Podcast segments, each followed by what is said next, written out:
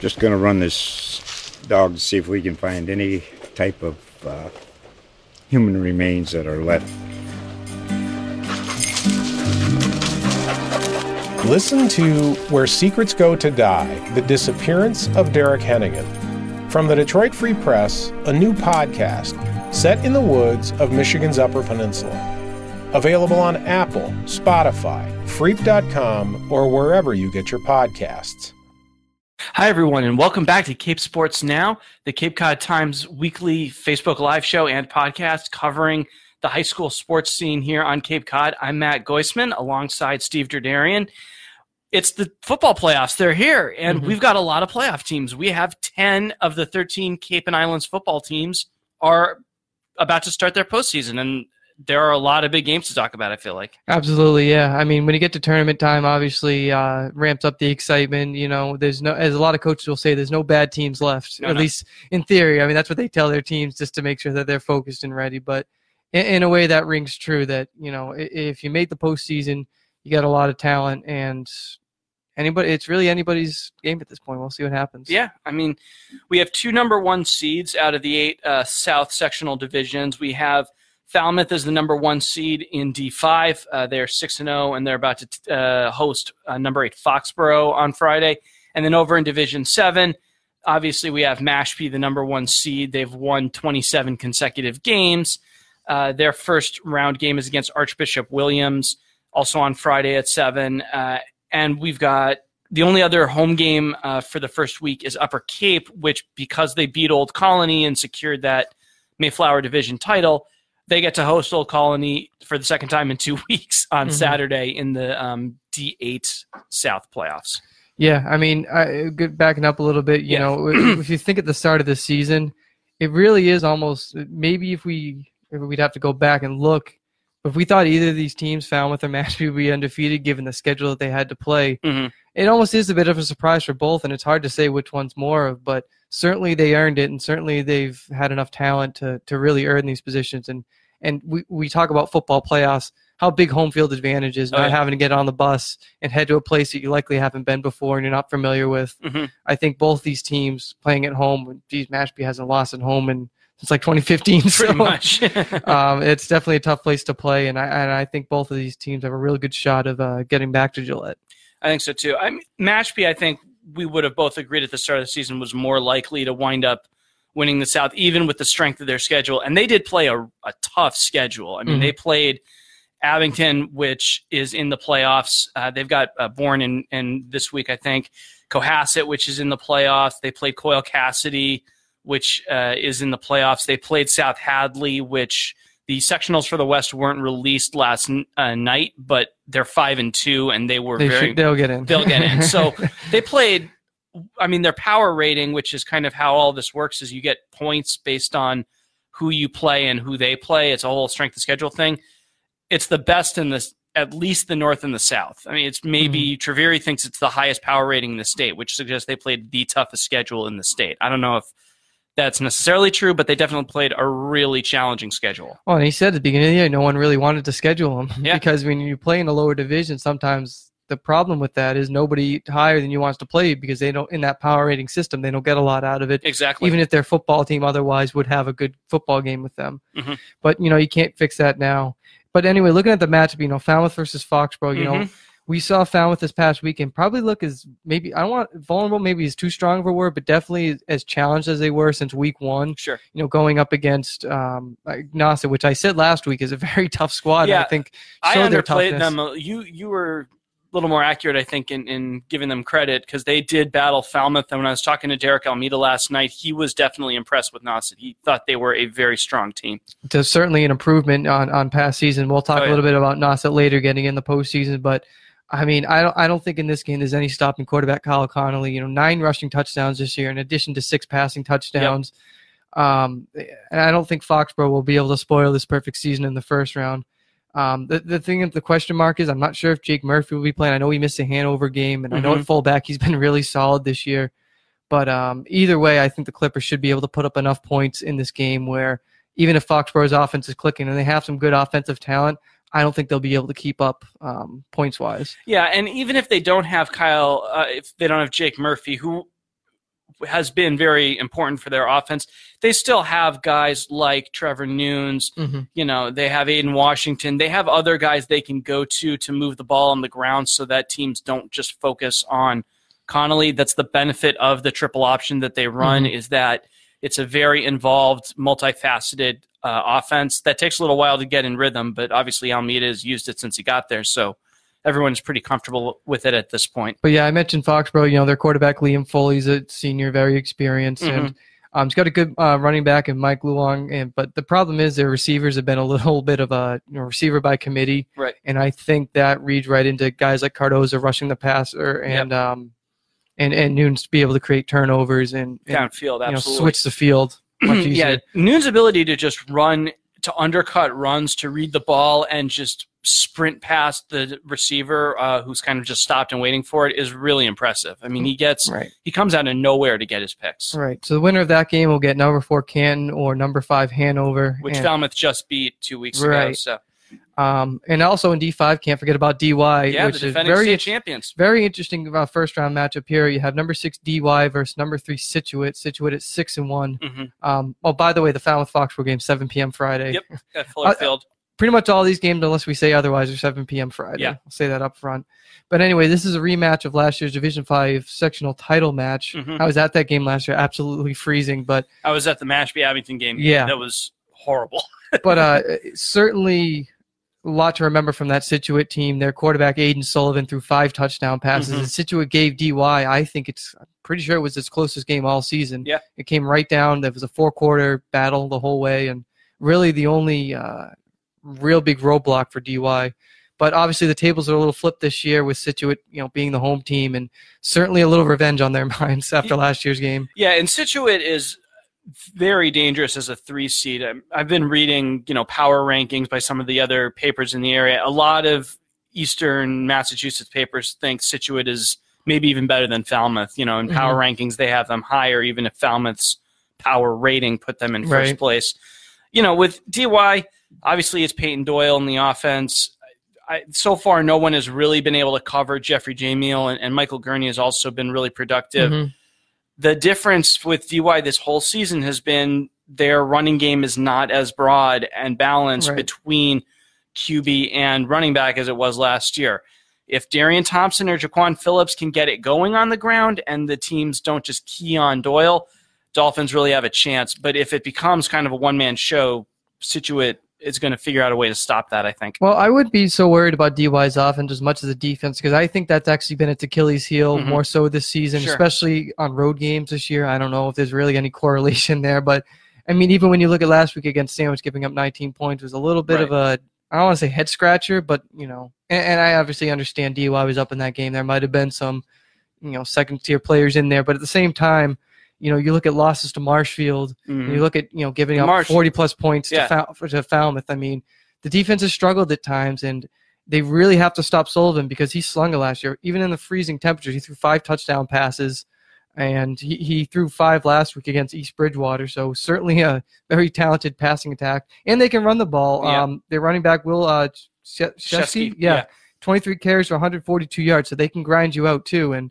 if they don't find a way to turn the ball over here, mm-hmm. it's going to be a long night, I think, for the Dolphins. And DY's got to avoid turnovers, too. That was one of the reasons they lost to Marshfield, was they gave the ball away way more often than they should have. And then the last drive, obviously, the Hail Mary. Yeah. Almost like the Patriots, except they did convert. So the winner of that game would get Holliston versus Somerset Berkeley. Holliston's a very talented team, I believe the number 2 seed, so... Mm-hmm. Tough matchup for either of those teams, depending on who goes through. So we'll jump back to D7 because that's one of the larger divisions in terms of Cape involvement. So first up, as we said, we got Mashpee at number 1 versus Archbishop Williams. They're 3-4. They're the 8th seed. Like we said, Friday at 7 p.m. Pretty much all of these are. So, Mashpee is on a 27-game winning streak. They beat St. Mary's on a game that was very, very tough and required them to hold firm. They took the lead, I think, for good early in the 4th quarter or late in the 3rd, but St. Mary's fought until the end, and Mashpee had to defend a pass on 4th down. So, they are now about to face a team that's also beaten St. Mary's. So Archbishop Williams clearly is a good team. They're one match we saw last year. We'll see if Devon Ford just continues to do what he's done pretty much his whole career. When I was preparing for the show last night, I'm thinking, well, all right, there's no way Archbishop knocked off their run. But then I said, you know, wait a second. This actually might be a harder game than it looks, you know, just on paper. You know, we think 1 versus 8's a layup, as we've seen Mashpee do before. But I don't think that's the case. As you just said, this is a team that beat St. Mary's, and Mashpee, you know, had to, you know, go down pretty much the final play. But while I was impressed with Devon Ford, who once again, in these big games, we saw it against Abington and we saw it again, he steps up in the big situations. Yeah. He's not just a playmaker in these, you know, runaway blowout games. No, when the team needs to ride him, he does that. I mean, he did that against Abington in that same frozen weather in the South Sectionals last year. And exactly, these two teams actually played each other last year in the sectional semifinals, I believe, and it was a 22-6 final. I mean, it was really close, and Mashpee only scored twice on offense. Yeah. I think Jake Johnston had a pick six for the other score. And again, I just mentioned beat St. Mary's. So their quarterback, Neil Sanders, he doesn't complete a lot of passes, but he has a really good receiver in Colton Casper who can make plays. And we've seen Mashpee's defense give up chunk plays, big plays at times, and that Abington game and that St. Mary's. And as I said in the top of the show, look, all these teams have talent, and all these teams can have big play guys. So I think Mashpee needs to limit turnovers, and if they can do that and avoid giving up big plays, obviously, on defense, I think that'll assure that they get through to the next round. I think so, too. A couple of guys who played really well against St. Mary's. So Cam Kurgo had 10 tackles. He's a defensive back. Nick Bartolome, who kind of came out of nowhere a little bit this year. He was not one of the big defensive leaders last year, but this year, another 10 tackles. Each of those guys had a tackle for negative yardage.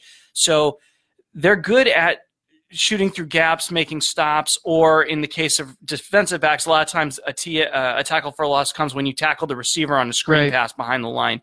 So if they can do that, if they can bottle up receivers like Casper, they should be able to keep this offense in check. And it's also possible that Ford will just grind them out, and they won't have more than 5 or 6 offensive drives. And you mentioned on the defensive side, Ford's a ball-hawking safety too, so it's going to be hard to beat them over the top. Absolutely. So, I mean, I think if Mashpee loses this game, it's because they beat themselves, I think. But don't count out Archbishop Williams because they can play too. No, you don't want to count out anybody, but I think Mashpee will be favored in this game. Yeah, and I would probably pick them to win by 2 touchdowns again. So the winner of that game will get Southeastern versus Cohasset. Just had a note here. So Southeastern... they play kind of a lot of these Texas schools. Obviously, they're a Voc school themselves and even lost to Upper Cape. But the reason they got a home game as the #4 seed is because they won their league. So it's sometimes the power rankings takes that into effect too, where you know some of these teams could be better, for like a Nantucket, for example, which beat Southeastern in the regular season finale but has a lower seed. Yeah. So just in case anybody was looking at the rankings and curious why that happened, that's why. And speaking of Nantucket, they're at #3 Case at 7 p.m. Friday, and I think, you know, I said if there's a most improved, I think that goes from week 1. I think Nantucket's, if they don't win, they're certainly in the running for it because rambling off 5 straight wins after losing 2 of their premier running backs in the beginning of the season, they've got, you know, one of them back. Yeah, Devontae Escher coming back turned the season around for the Whalers without a doubt. Right, and you know Gambaroni and Escher continue to run wild. Victor Gambaroni, that is. And Cam Bartlett, Keon Kicks, and Malik Bowden, credit to him stepping in under center and not only playing the quarterback well, but really making plays on defense as well. It's cool that the Cape has a few pretty good place kickers this year. We got Cam Bartlett. We got Robbie Wright for Nauset. Jonathan Silva has become a pretty accurate kicker himself. But yeah, I mean, with this game, Nantucket at Case, Nantucket is a very dangerous 6th seed. I think if Escher had stayed healthy, they probably would have won at least one of the 2 games they lost, and maybe would have been even higher. The challenge with Case is Case's defense is very good. They got Old Rochester dropped 40 on them in the South Coast Championship last week, but otherwise, through Case's first 6 games, they've only given up more than 2 touchdowns once. So the question is, can Nantucket put up points against the Cardinals? Yeah, I mean, I think Nantucket can because they have playmakers, and I think a lot of the teams Case played, they might have 1 or 2, but they can shut those down. I think Nantucket comes at you with a lot of different ways of attack. Oh yeah, I honestly could see this game being a 48-42 slugfest or something like that. But certainly, depending on conditions, it could also end up being a simple 21-14 final. I mean, it's hard to kind of predict those things. But Case's offense, I mean, they put up 56 points against Seaconk early this season. Right. Certainly can score in bunches. Their quarterback, Danny Silver, is very talented. Mm-hmm. Kind of put on a show against Bourne earlier in the season. And Chris Costa, really good running back, too, can gain a lot of yards. So, and we could conceivably have a rematch of that Case-Bourne game, because the winner of that game gets either number 7 Bourne or number 2 Abington, mm-hmm. who face off Friday at 7. Yeah, and speaking of which, that's a really tough draw. You know, number 7 Bourne at Abington. Abington obviously extremely good. A well-deserved number 2 seed, because they could have just as easily been the number 1 seed, given how well they played Mashpee earlier in the year. That was a one-point game, that match. Exactly. I mean, that, literally game. All that separates the one from the 2 seed in home field advantage throughout. On the Bourne side, you know, defense, we praised them a lot at the beginning of the season. They haven't looked as strong in the last few weeks, and granted, they've played some pretty talented teams, giving up 42 to Aponiquit, trailed 35-7 early in that game. Mm-hmm. You know, that can't happen against Abington and running back Will Klein, because if you get behind early, even with James Kuhn, who's been outstanding at quarterback this year, I don't think Bourne has enough weapons to, again, keep up with the same amount of points that Abington can put on the board. I agree, and I question how well that defense is going to hold up against Klein, who I think we would both say Mashpee's defense is stronger than Bourne's, and Klein had his way with the Mashpee defense on quite a few plays. And Bourne's got a couple of big guys up front on that defensive line, so I'm not saying it's impossible, you know, but if they get to him, if they get free open hits on him, they got to try to jar that ball loose, because, again, turnovers for underdogs can completely swing a game and get that extra score and put teams back on their heels, which otherwise thought they were going to run away with this game. So, absolutely. You see that almost every year, but certainly Abington comes out with a lot of weapons too. Gabe Spry's great on both sides of the ball. Christian Labossier's really good passer as well. Can also, I think, run pretty good runner outside the pocket as well. I just throw it away from Spencer Rose, who once again came down with another interception. I was trying to figure out last night how many consecutive weeks he's had interceptions. It's almost one per game, though, at this rate. More or less, yeah, and a couple have turned into touchdowns. So, yeah, I mean, Cahoon and Spencer Rose, that's kind of where the points have come from, whether it's on offense or defense this year for Bourne. Right. But this is easily the biggest challenge that they're going to face. I mean, Abington is better than Case, I think. Still a great turnaround either way, no matter how this goes for Bourne. Yeah, this is their first time in the playoffs since this sectional thing was created in 2013. Mm-hmm. So let me see. Let's go. Want to go back to the top here? Let's go to Division 2. Sure, let's go to Division 2. Let's talk about Barnstable. You know, Old Colony League champion Red Raiders. Yes, you know, Barnstable. They did make the postseason last year, and it was a tough draw at the number 8, but.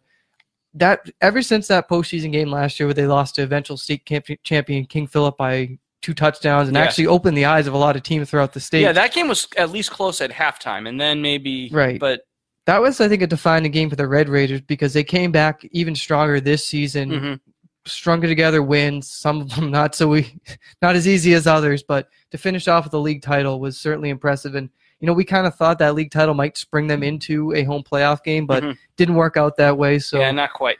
They're going to be at number 4 Wellesley at 3 p.m. Saturday. Both teams with identical 5-2 records. Wellesley, look, they play a really tough schedule. Yeah. You can't deny that. You know, their losses are to Natick and Walpole, but both those games were within a score. One of them was, a 34, you know, was 34-28 game in overtime. So there's a good chance I think this game could turn into a shootout as well. And even in the games that Barnstable lost in the beginning of the year, you know, to Braintree, for example, they still put up points.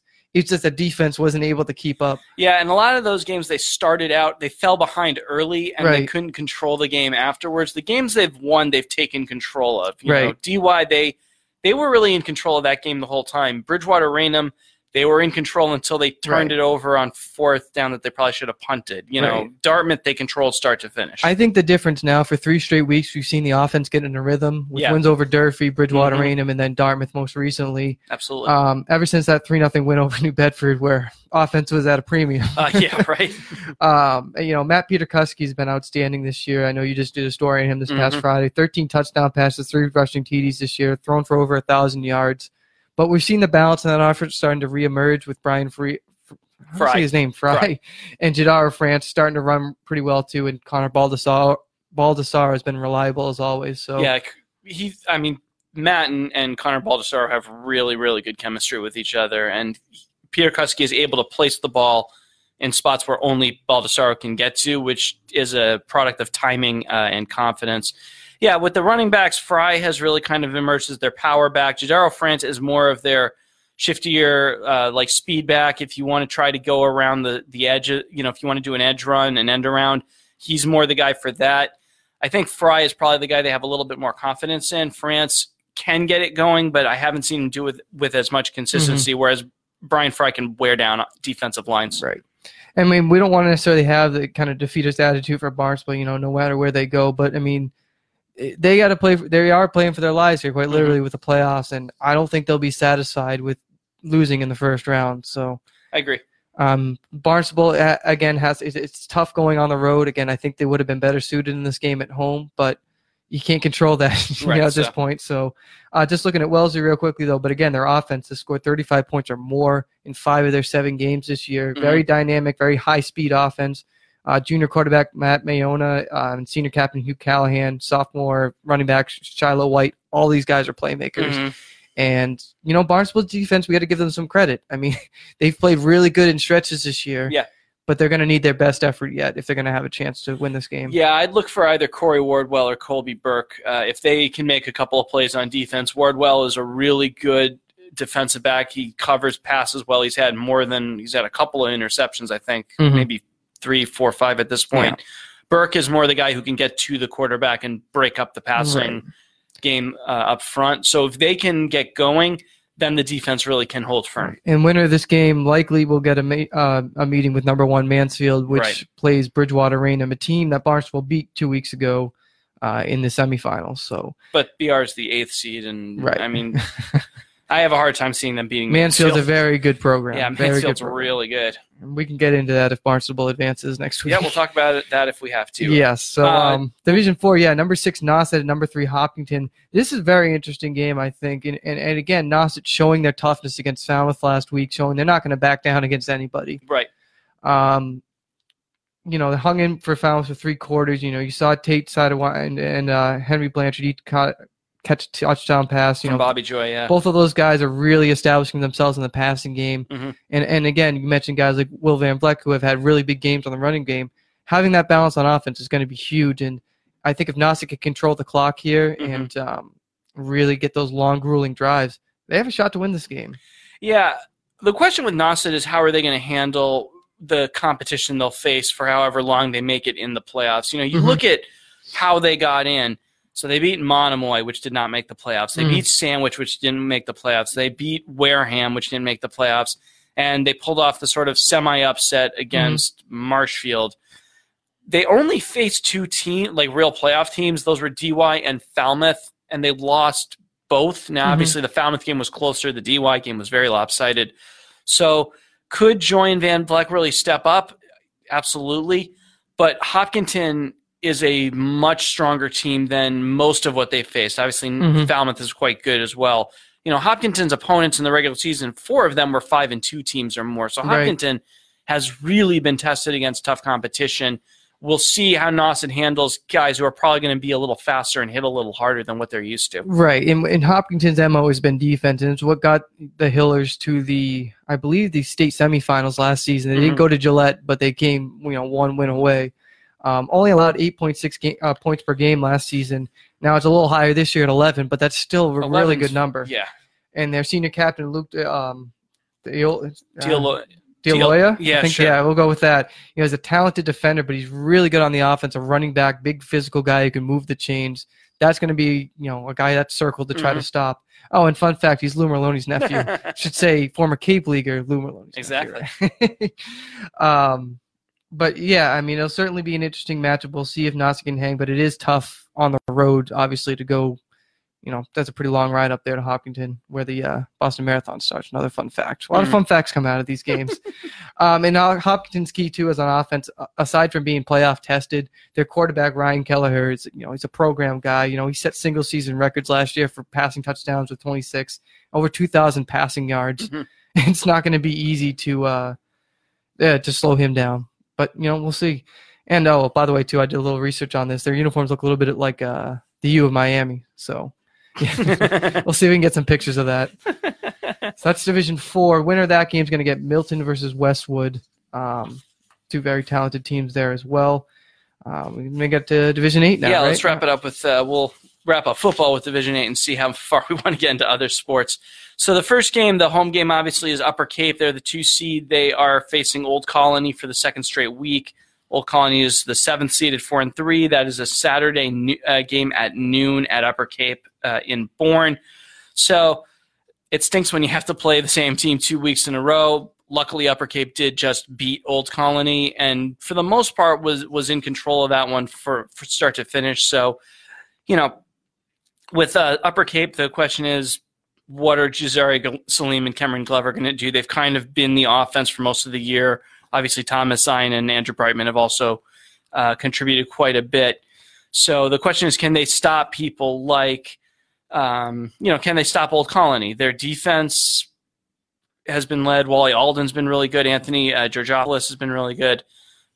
They got to beat the Cougars again. And the Cougars were a team that I think thought they could win the MAC the MAC Vogue Small, but they lost to Upper Cape, right, and then Cape Tech, who we'll get to in a minute. Yeah, certainly there's a revenge factor here. And a lot of these games, and I mean, it was a really low-scoring game. I think it's really going to come down to field position. Mm-hmm. Who can shorten the field, because yeah, again, you know, Salim's a big play guy, but you can't always depend on that against right. a team that knows how to defend and was just preparing for right. just about everything you know how to do. And obviously, you can only play one game at a time.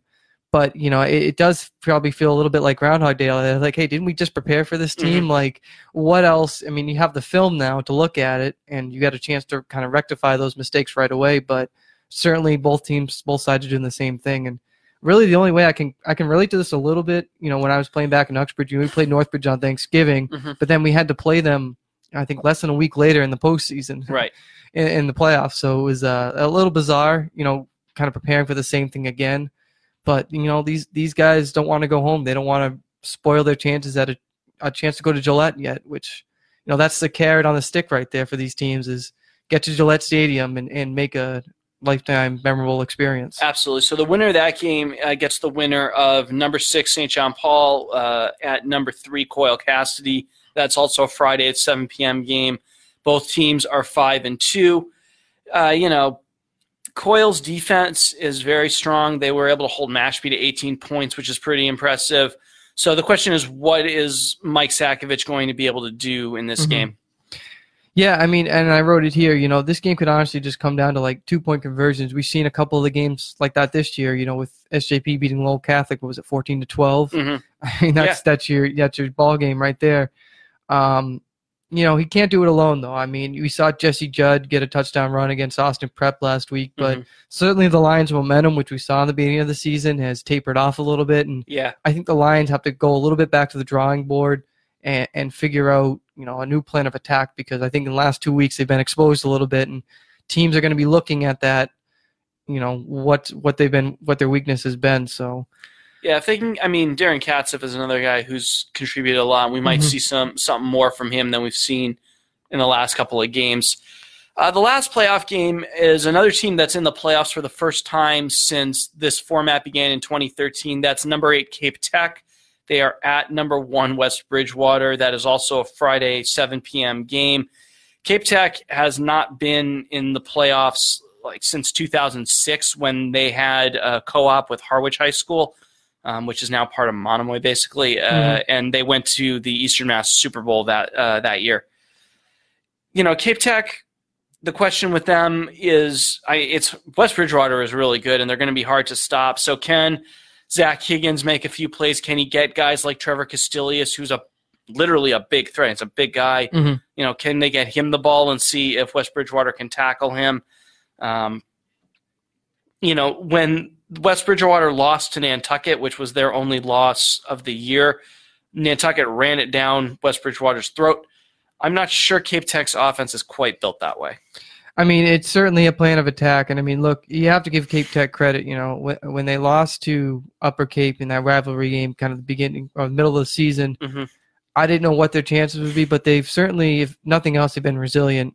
And just being able to go on the road to the Vineyards, a long trip to get over there, to get that win was great. But, again, I don't think there's really any stopping West Bridgewater's offense, which has been pretty remarkable this mm-hmm. season, you know, led by running back Christian Keeling. he's first in Division A with 18 touchdowns, 113 points in 7 games. He's certainly a talent, to say the least.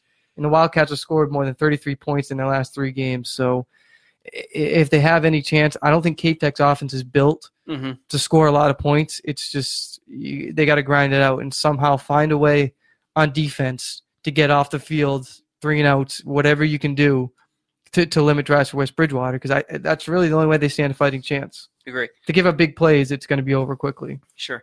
The 3 non-playoff games, we're not going to talk about them beyond just like a sentence. We got Diamond at Monomoy, Martha's Vineyard is at Fairhaven, and Sandwich is at Greater New Bedford Vogue. All of the opponents this week are 2-win teams. I'd like to see Sandwich get his first win. I think Cam Lopes is playing a lot better now and is maybe close to or back at full strength. He's been part of all 5 touchdowns Sandwich has scored over the last 2 weeks. So it'd be good for him, the Blue Knights, Coach Matt McLean, to just get their first win. Right. And just so this format, so basically if teams lose this week, they go into this non-playoff format. Right, so format. That they still get 10 still regular season games. Up until Thanksgiving, obviously. Yeah. And they go from there. So even the teams that lose, their season's not technically over, even though it might feel that way. And honestly, as a football player, I don't know how I necessarily feel in that system. Like, well, you can't win a state title, but you can still play. So, right. And that's what's nice about Thanksgiving. It's a nice culmination of all that work at the end of the year. Absolutely. So that'll just about do it for football. Again, unless otherwise listed, that Upper Cape game, I think we forgot to mention, was at noon Saturday. Yeah. They don't play under the lights. They don't have lights. Yeah. So, yeah, that'll do it for football. Just 8 days left, though, in the regular season for every other sport. I know I want to talk a little bit about girls' soccer, and really a wow factor for Sturgis West. Mm-hmm. You got to cover them once last week. Really put some separation from the rest of the field, not just in the Cape and Islands, but really from just about every other local team. A 2-1 win over Nantucket, then a 4-0 win over Monomoy, and then a 2-0 win over Radley East. So those are 3 really quality opponents, 3 really big games, and they stepped up in each one. Freshman Kate Donahue with just unbelievable effort against Monomoy. She might be the best scorer in the league. I mean, she's a potential MVP this year. Yeah, it certainly would seem to get my vote, at least based on these last couple weeks. Mm-hmm. But, yeah, it just seemed like this West team really just seems to out-hustle their opponents. Yeah.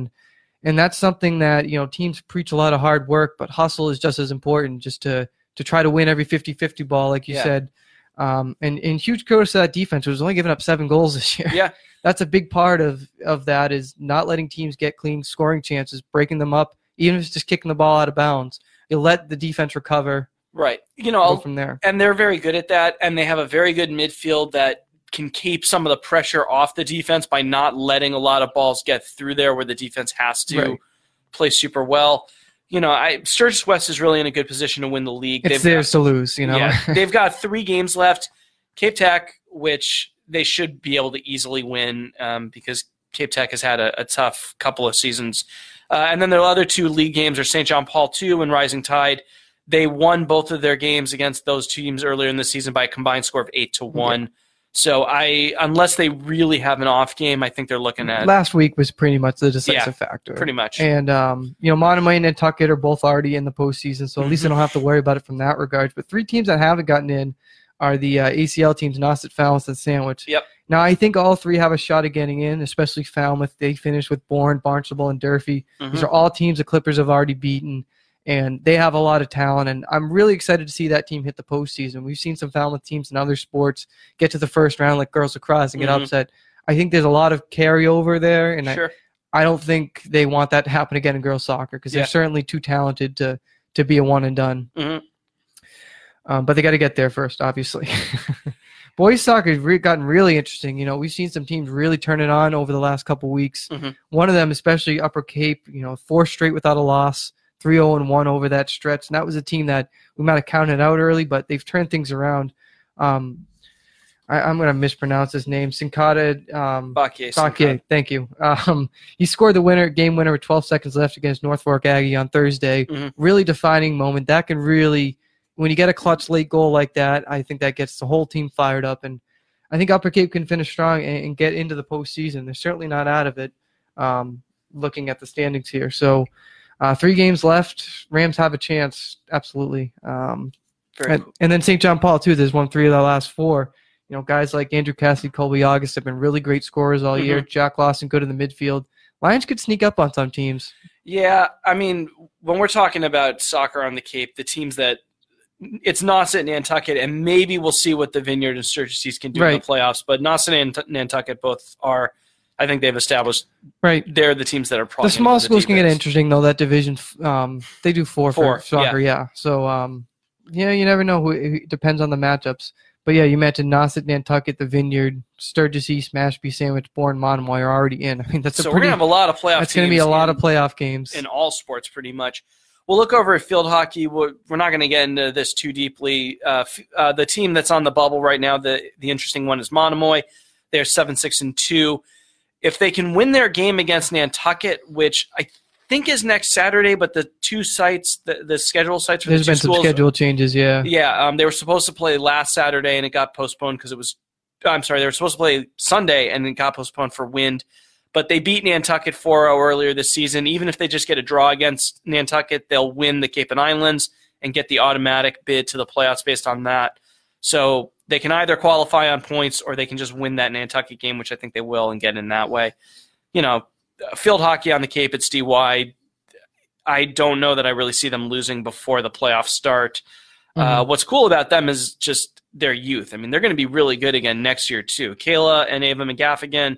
Assuming both, they stick around. Yeah, I mean, which is certainly possible. They might go to a prep school if they really think that's their option. But Caleb McGaffigan is a freshman and is the best scorer in the league. Lily Holmes and Abby Hicks are the number 2 and 3 scorers, and they are juniors. The goalie, Delaney Gallagher, is also a junior. I mentioned Ava McGaffigan, who's now starting after getting called up, is a freshman. If this team stays together, this team is going to be just as dangerous next year. Yeah, I mean, we saw it was really fun to follow their run last year through the postseason. Some really cool clashes. I think you covered 2 games. I covered 2 games. Yeah. I had their sectional final and then their semifinal against Foxborough. I had their game against Falmouth. And you had their state semifinal. All of those were exciting. Correct me if I'm wrong, I'm pretty sure those were all 1-0 finals. Yeah, Watertown definitely was. Falmouth was 1-0 or 2-0. And then the 2 games I covered were both 1-0. So, but again, you know, it's just going to come down to who's going to be that clutch player. And Kayla filling in for her older sister Anna. Wow, I just had a really thick Boston accent there. Has been even more impressive. She leads the league, 19 goals, 6 assists, and has really filled any of that worries of a scoring gap. Has put that to bed easily. So there's a lot of talented teams out there. Again, field hockey is kind of odd that there's only 2 divisions. So you get a lot of D2 talent that could probably beat half the teams in Division 1, if we're being honest. Yeah. So it just happens to work out that way. But I think DY is really suited to get back to the sectional final, and whatever happens after that is, I think, a lot of gravy for them. Sure. Looking at volleyball, I mean, Barnstable, they won the Westboro tournament. They beat Newton North again. They did lose a set to Newton North, but, you know, they've played Newton North twice in tournament settings and beat them both times. We'll see if or when they meet in the state tournament, what happens. I think they're probably on a collision course to meet at some point. Right, and don't leave out Bourne. I mean, Bourne and Barnstable kind of in those sitting and wait positions, like let's get to the tournament already. Yeah. But certainly, you know, Coach Turco and then Coach Mather over at Bourne, they're not going to take their foot off the gas pedal at all. These teams are probably working just as hard every day in practice, and because both of them know, hey, we didn't win the last game last season. Yeah, we didn't win the last match, so there's certainly work to be done and unfinished business for both of those programs. Absolutely. And it's not, you know, and it's the players too who, you know, Riley James, I'm sure that loss stings because if they had won that, she would have had a chance to graduate having won 4 state titles. So, you know, the juniors and the sophomores on last year's Bourne team know they didn't play their best in the state championship against, I think it was Frontier. So they want to show what they can really do if they can get to that level. Right. Speaking of bubble teams, though, nice run by Sandwich. You know, improved to 8-7 last week, won their last 3 after losing to DY the week before. Jenna Buttrick, Sam Garassi, been unbelievable leading that squad, but they've gotten a lot of different key contributions across the board. I don't really want to go through all of them, but, you know, Sandwich needs one more win. You know, they have rematches against Silver Lake, St. John Paul, and Nantucket, and Sandwich's beat those last 2, SJP and Nantucket, at least once this year. So the Blue Knights should get through. They have a lot of talent. You know, Garassi, when you have someone who can set the ball that well and really command the offense, that's going to be really key. It's just a matter of getting all the players together, because I know some players have been out at certain times. If Sandwich's full squad is out there, I think they have a good chance to really beat anyone they go up against. Mm-hmm. We'll see what happens there. And then we've got St. John Paul at Nantucket on Tuesday, which is another really important match. Nantucket, they get in to the tournament with a win. St. John Paul has 4 matches left, so they need to win 2 of their 4 to get in. No, 3 of their 4, right? They need to go 9-9. Right. So that's a little tough because they've got Nantucket, Bristol Aggie, Sandwich, and Sturgis West. And Bristol Aggie is the only team that they beat this year. So they got to step it up a little bit if they want to get in. Absolutely. This hits golf and cross country real quickly. So over the weekend, you know, for our second consecutive year, Barnstable guy won the Cape Cod High School Golf Championship. Mm-hmm. I was at Willow Bend. So that's Tom Bissett. You know, tough day, really windy day. I mean, I don't know if you were out there Friday night, but wind was howling and, you know, shot a 4 over par, 109 over 27 holes. Mm-hmm. You know, besides the kid, he played in the Cape Cod national invite, you know, right, that brought some of the best golfers, actually the best golfers in the state down to the Cape. So mm-hmm. He's certainly among that field, and he's having a nice season for the Red Raiders. We've got the start of sectionals this week, too. Obviously, the D3 Cape and Island sectional is at Dennis Highlands. That's already going on right now. So if you hurry, you might be able to catch a little of it. We've also got the start of the D1 and D2 South tournaments. Those are D1 is at South Shore Country Club in Hingham. That's 8:30 a.m. And then the D2 Cape and Islands is at Easton Country Club. And that's a 9 a.m. shotgun. D2 I'm especially interested in. You know, we've seen Sandwich and Nauset played each other really well in team mm-hmm. competition this year. Now the team's concept is still there, but now these guys are playing more as individuals too and trying to, you know, get up their ranking spots. So it'll be really interesting. But I think Nauset wants to go back to the state tournament. Totally. And I'm really interested to see how both those teams do there because they both had tremendous regular seasons. We'll wrap it up with cross country. Over the weekend, the big thing, obviously, was the Bob McIntyre Twilight meet, which is one of the largest cross country meets in the state. I think it's the biggest. I think Jim Hoare, who runs the tournament, who's the DY head girls coach, said it's the biggest tournament the Track Coaches Association puts on. Mm-hmm. You know, we had some locals do really well. We had from Martha's Vineyard, the girls, they placed third as a team in the Division II race, which was Friday night. Adrian Christie took 8th overall. Catherine Sherry was 11th overall. I'm sorry, actually, that was typed out wrong. She was 27th and my bad. And 20. They were 28th, 7th, and 28th. Christie's only an 8th grader, so that's okay, what that number was there. That's my fault. That's what happens when you do shoestring show prep there. Cherry is 11th grader though, but you know both of them ran really well, and in a big crowded field that's not easy to do. Mm-hmm. Really impressed with Nauset's Rachel Pranger. She was 4th overall with an 18:35.9, and then on the boys' side, Nauset's Jacob Pearl 6th in his race 16:02, really getting close to breaking 16, which would be a tremendous accomplishment for the for and the 5K. That's pretty fast. That's 5 minutes and change per mile. But season's not over yet. You know, this is a nice little kind of celebration of cross country. But now we start to get in some of the more high stakes meets coming up. You know, Nauset's going to be competing for the ACL Championship on Saturday at the Marshfield Fairgrounds. Mm-hmm. But the Marshfield boys obviously have a tremendous cross country track and field program, and Nauset girls though should be favored to win. I think on their end. Yeah, they pretty much. I mean, they're undefeated. They handled their business against all of the ACL teams already. Marshfield, a lot of it comes down to size. I mean, I haven't seen their cross-country team, but I covered the ACL Track Championship a couple of years ago. Marshfield had – their team was 2 or 3 times the size of any other team in the ACL, which is why the ACL is kind of breaking up this year and Marshfield is going to go somewhere else because in terms of enrollment, it's a huge advantage and competitive advantage for Marshfield because of how many more kids they have. Right. Great. I think that'll just about wrap it up. If you didn't catch this live, you can obviously go to our Cape Cod Times Facebook page. Or you can also visit our website at capecodtimes.com/Cape Sports Now. You can find all your sports updates, depending on the weather, on Twitter, at SportsCCT. And you can also find me on Twitter at Steve_Derderian. My last name is DerDerian. And I'm at Matt Goisman CCT. That's MattGoisman CCT. I'll see you next week. Just going to run this dog to see if we can find any type of human remains that are left. Listen to Where Secrets Go to Die, The Disappearance of Derek Hennigan. From the Detroit Free Press, a new podcast set in the woods of Michigan's Upper Peninsula. Available on Apple, Spotify, Freep.com, or wherever you get your podcasts.